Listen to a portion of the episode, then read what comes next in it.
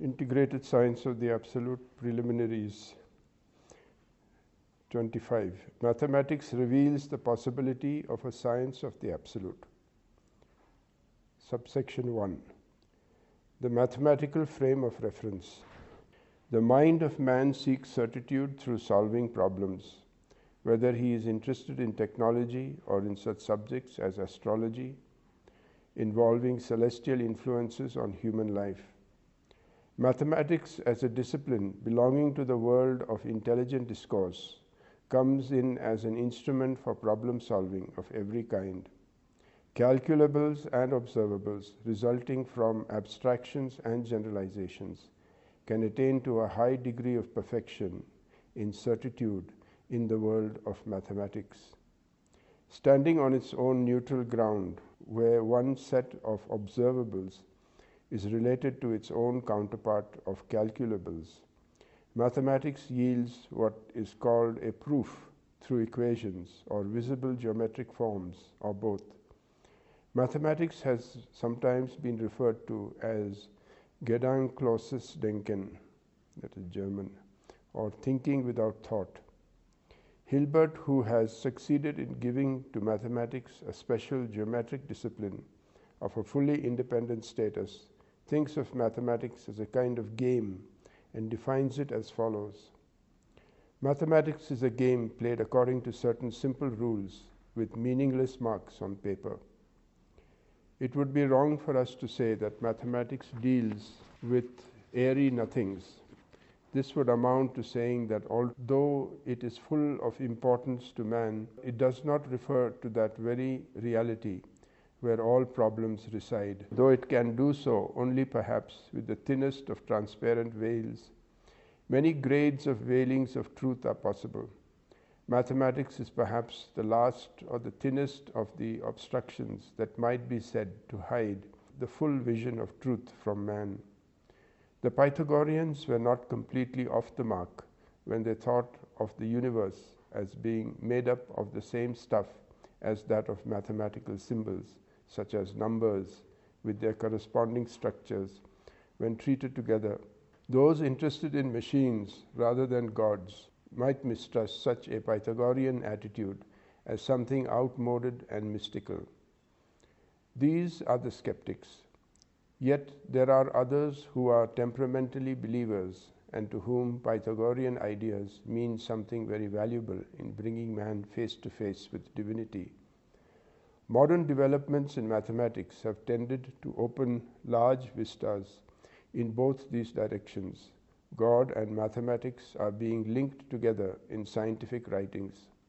The variety of titles of books on mathematics seen in bookshop windows anywhere in the modern world are in themselves sufficient evidence of the doubly enigmatic interest the subject holds on today's intelligent and original thinkers and the inventive mind of modern youth. Mathematics is referred to both as fun and as something earnest. Mathematics in fun and earnest. Mathematics, queen and servant of science. Mathematics in everyday things. The gentle art of mathematics.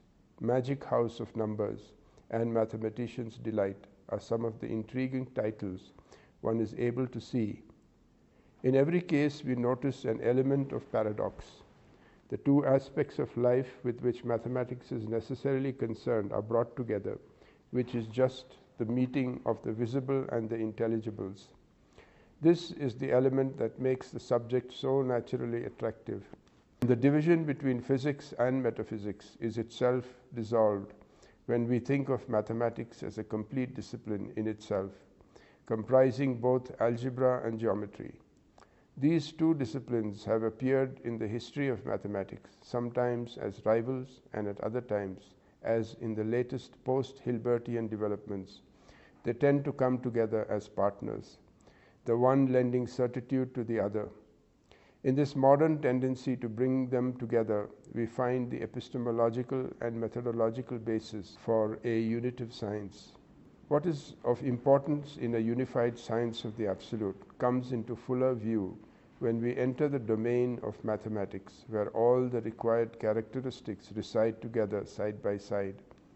Whether we think of physics and metaphysics as distinct disciplines or treat them as coming under the same unitive science, there are certain categories or items that properly belong to each of them and which can be put together into a total integrated whole. Philosophers like Kant find use for words such as noumenal and phenomenal, and practical and pure. In physics, space like and time like realities are referred to in Einstein's relativity. The perceptual and the conceptual can refer to the same two rival aspects that call for mutual or reciprocal treatment as related to each other the observables and the calculables correspond term by term to the visibles and intelligibles of Plato. Each philosopher has his favorite pair of terms, like Fichte's distinction between the self and the non self.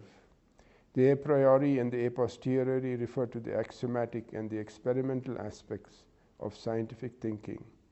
Algebraic symbols may be said to be nominalistic in status where the esprit geometrique of Pascal delights, and perfectly at ease in the world of forms, from which the word information, as used in cybernetics, is itself derived. Whatever pair of terms is mentioned or used, we can correctly fit all of them into one and the same vertical and horizontal schematic version of the schematism we have so far developed each pair belonging together as conjugates, as sometimes referred to. For the same reason of schematizing, Hilbert has been called a formalist. The ancient Vedantins of India have summed up the total situation involved by the expression Nama Rupa, name form.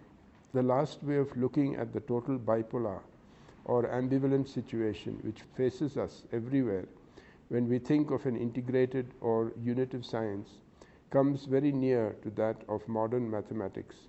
Formalism and structuralism are at present accomplished varieties rather than something still waiting to be recognized by mathematicians of the future. As we all know, the most elementary form of mathematics begins with a child who counts its fingers when adding up simple numbers. What the digits themselves represent as numbers is a starting abstraction forced into acceptance on the child rather by the schoolmaster's cane than by the child's natural understanding.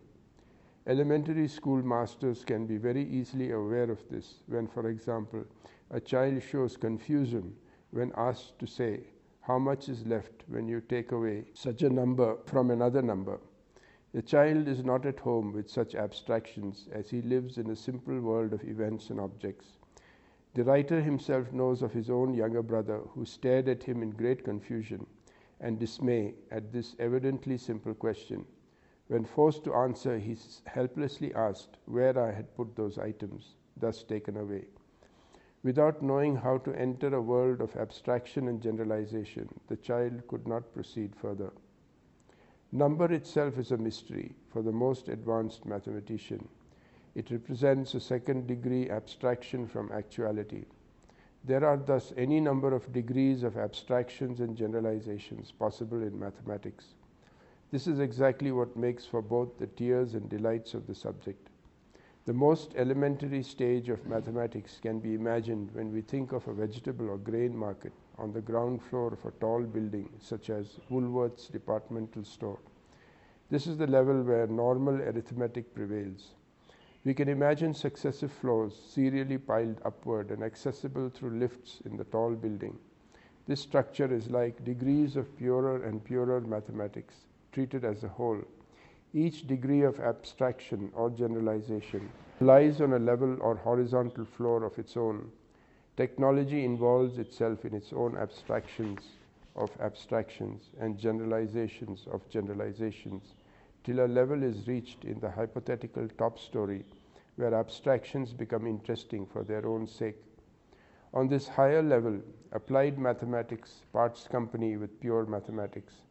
The former still refers to values most marketable on the ground floor.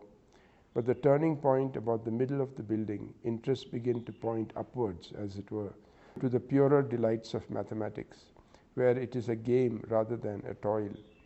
Further stories can be imagined which we can pass through by either local or express jumps to the pinnacles of where pure mathematics resides. Here it is fully a game as Hilbert defined it. Mathematics can either prognosticate with expectation or calculate with regrets to gain experiences from the past. We have thus a prospective and a retrospective vision evoked from any point in a vertical scale of the total range of mathematical thinking, which can be imagined as linking the lowest horizontalized version of the discipline with the highest, which deals with non earthly human values.